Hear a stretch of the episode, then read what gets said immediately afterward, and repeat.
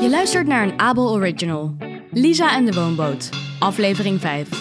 Lisa en de Piraten.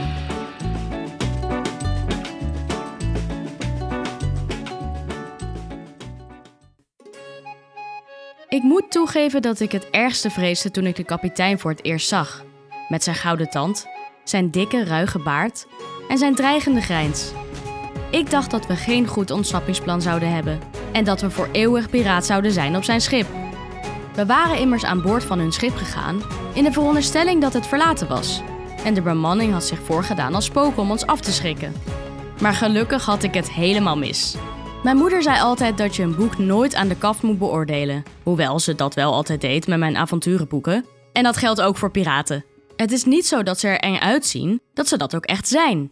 Kapitein Goudtand, zoals we hem moesten noemen, zorgde ervoor dat we ons meteen thuis voelden. Eva was achterdochtig over al het gratis eten dat hij ons gaf, maar Noah gaf er niet om waar het vandaan kwam, zolang hij zijn maag maar kon vullen. Zodra we klaar waren met eten, had de kapitein ons naar onze slaapkamers gebracht en ons laten kiezen uit een hele reeks boeken uit zijn persoonlijke bibliotheek. Natuurlijk had ik een exemplaar van Schateiland gevonden en de hele nacht doorgelezen. Een echt piraten-exemplaar van Schateiland. Een jaar geleden had ik nooit gedacht dat ik mijn lievelingsboek zou lezen in het gezelschap van een echte piratenkapitein. Maar nu was het moment dan daar. Ik was een beetje teleurgesteld toen ik ontdekte dat ze niet die ruige, stoere zeebonken waren waarover ik had gelezen. Want dat zou een geweldig verhaal zijn geweest. Maar eigenlijk was dit nog beter. Kunnen schrijven over echte piraten terwijl je op een heus piratenschip verblijft, dat was echt een droom die uitkwam. De volgende ochtend wekte de kapitein ons vroeg voor een gigantisch feestontbijt. Noah en ik propten ons vol met fruit, brood en eieren. En zelfs Eva was wat zachter geworden na een goede nachtrust. Wat we ook probeerden, we konden geen reden vinden om deze piraten niet te vertrouwen. En om eerlijk te zijn, was het fijn om voor één keer de makkelijkste weg te kiezen. Na het ontbijt stopte ik wat eten in mijn zakken voor Goldie en Lola, maar haastte me terug toen ik Eva mijn naam hoorde roepen. Toen ik haar vond, zat ze met Noah in het vertrek van de kapitein. Ze hadden allebei een ernstige blik op hun gezicht. Ik nam plaats tussen hen in en wachtte nerveus af wat er gebeurde. Eva leunde naar voren en schraapte haar keel. We willen uw tijd niet verspillen, kapitein. De vlag die u had gehezen. U weet het misschien niet, maar hij is van een heel gevaarlijk iemand. Als u iets weet over waar hij vandaan komt, dan stellen we alle informatie op prijs. Jullie zijn niet zomaar drie weggedreven kinderen, hè? Als jullie niets weten, dan is het prima. We gaan gewoon op weg. Wacht nu even. Ik weet misschien niets over de piraten die jullie zoeken, maar ik kan jullie wel helpen. Ik kan je naar de exacte plek brengen waar ik de vlag gevonden heb. Misschien vind je daar nog een aanwijzing. Geweldig! Waar wachten we nog op? Laten we gaan. Maar je moet me ook een plezier doen. Toen we die vlag binnenhaalden, is er iets overboord gevallen. Iets heel kostbaars voor mij. Als jullie het voor me vinden, zal ik alles doen om jullie te helpen. De kapitein stak zijn hand uit en één voor één schudden we die. Het was een deal.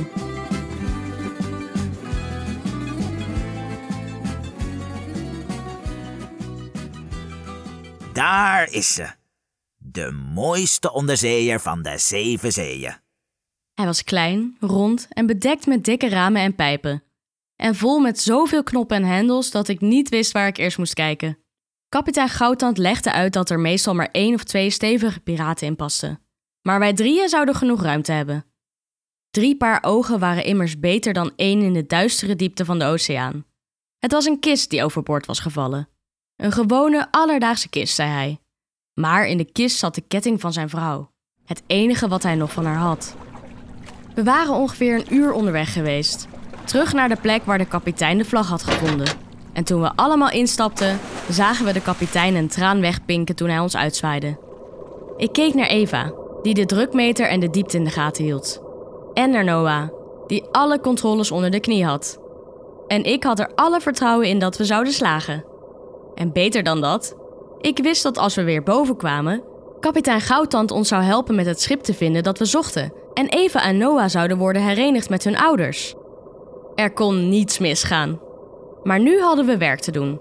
We waren ongeveer een minuut naar beneden gezakt. En het was al pikken donker om ons heen. Eva deed de koplampen aan en verlichtte de onderwaterwereld. Ik had nog nooit zoiets gezien. Een compleet nieuwe wereld. Reusachtige schaduwen van mysterieuze vissen trokken aan ons voorbij.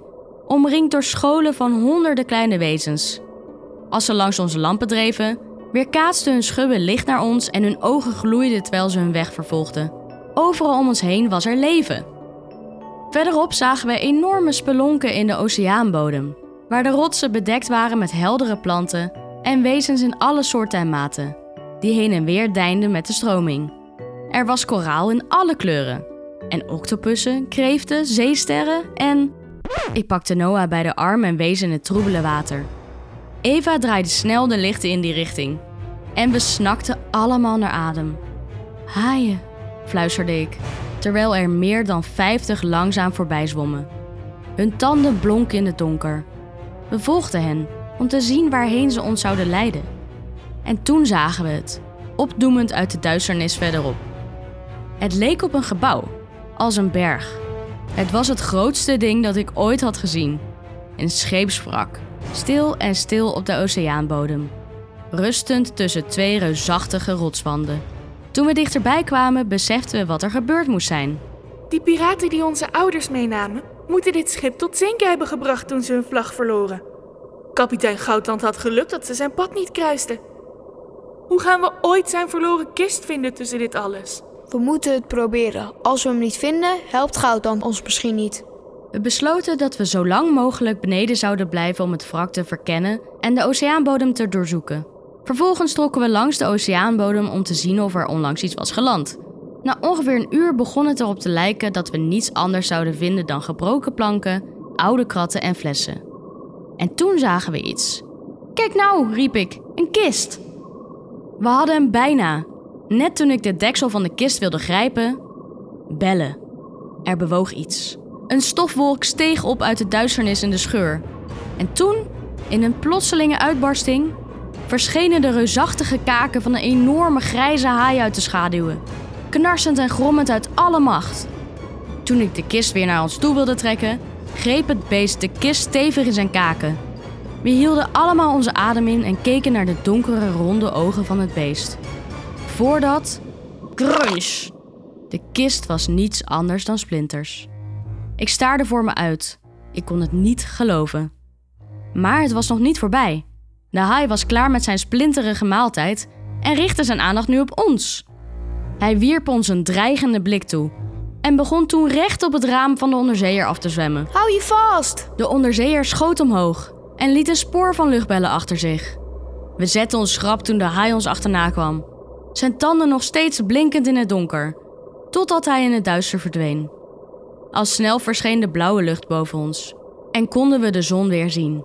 We waren veilig. Ik kan het niet geloven. We waren zo dichtbij. Dat was heel eng zeg. Als hij die kist zo graag wilde, had hij hem zelf moeten komen halen in plaats van ons drieën te sturen. We weten niet eens of dat de juiste was. En toen kwam er een gedachte bij me op. Mijn ogen werden groot. Jongens, misschien ligt het aan mij, zei ik. Maar het is een beetje vreemd dat hij ons hiermee vertrouwde. Hij had iedereen naar beneden kunnen sturen om het te zoeken. Noah en Eva keken me langzaam aan. Het drong meteen tot ons door. Kapitein Goudtand had ons niet om een gunst gevraagd, hij wilde van ons af. Noah duwde de hendel zo ver mogelijk in en we snelden terug naar het schip. We tilden het luik op, sprongen er allemaal tegelijk uit en klommen naar het hoofddek. Het was precies zoals we gevreesd hadden. De zeilen waren gescheurd. Het dek was bedekt met oud touw en roestige zwaarden. Spinnenwebben boven de deuren en zeepokken op de vloer. Ze hadden er weer een spookschip van gemaakt. En zo te zien hadden ze het deze keer echt verlaten. Een gevoel van paniek overviel me plotseling. Ik haastte me naar de zijkant en keek om. Oh nee. Daar, waar onze woonboot aan de zijkant van het schip was vastgemaakt, stond alleen maar water. Eva en Noah stonden naast me en keken vol ongeloof naar de golven. Ze, ze hebben ons huis meegenomen. Maar waarom? Het was zo'n mooi huis. Ik weet waarom, zei ik. Maar net toen ik verder wilde gaan, hoorde ik een bekend geluid. Ik draaide me net op tijd om om Goldie te zien aankomen en in mijn armen te zien springen. Ze kwelde en krijste, kwijlend over een briefje dat ze tussen haar tanden hield. Ik opende het en las het hardop voor. Excuses, vrienden. Ik weet dat het leek alsof je de oude goudtand kon vertrouwen. Maar laat dit een les voor je zijn. Vertrouw nooit iemand. Zeker geen piraten. Ik wist wie jullie waren vanaf het moment dat ik die gammele oude woonboot zag. Dus ik weet zeker dat je begrijpt waarom ik hem moest meenemen. Die kaart is ergens aan boord. En nu is het terug bij de rechtmatige eigenaar. Ik. Je mag deze oude roestbak houden. Ik heb hem niet meer nodig als ik stinkend rijk ben.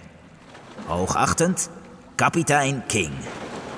Toen ik opkeek, zag ik Noah en Eva's monden wijd open hangen. Het was altijd al kapitein King, zei ik. Het was zijn vlag, zijn schip en hij was de piraat die jou. Maar toen stopte ik. Want ik zag dat het niet het briefje was waar Noah en Eva van schrokken. Het was iets anders, iets achter me. Langzaam draaide ik me om. Hallo kinderen, zeiden twee vriendelijk uitziende piraten. Een man en een vrouw. Ze kwamen me bekend voor. En ik begreep meteen waarom. Jullie hebben vast wat vragen. Maar eerst, waarom laten we dit oude schip niet varen? En halen we onze woonboot terug? Ik sprong in de lucht van enthousiasme. Ik kon alleen maar vol ontzag toekijken en zij haastte zich naar het roer en draaide het roer om. En we vertrokken, op weg naar een nieuw avontuur. Je luisterde naar een Abel Original. Klik op de volgbutton in je podcast-app en mis geen enkele aflevering. Abel heeft nog meer leuke luisterverhalen, zoals onze Abel Originals Alex de Rappende Papegaai, Edgar de Dansman en Lisa op de Woonboot. Je vindt ze in de link in de omschrijving. Ontdek ze nu en mis geen enkel verhaal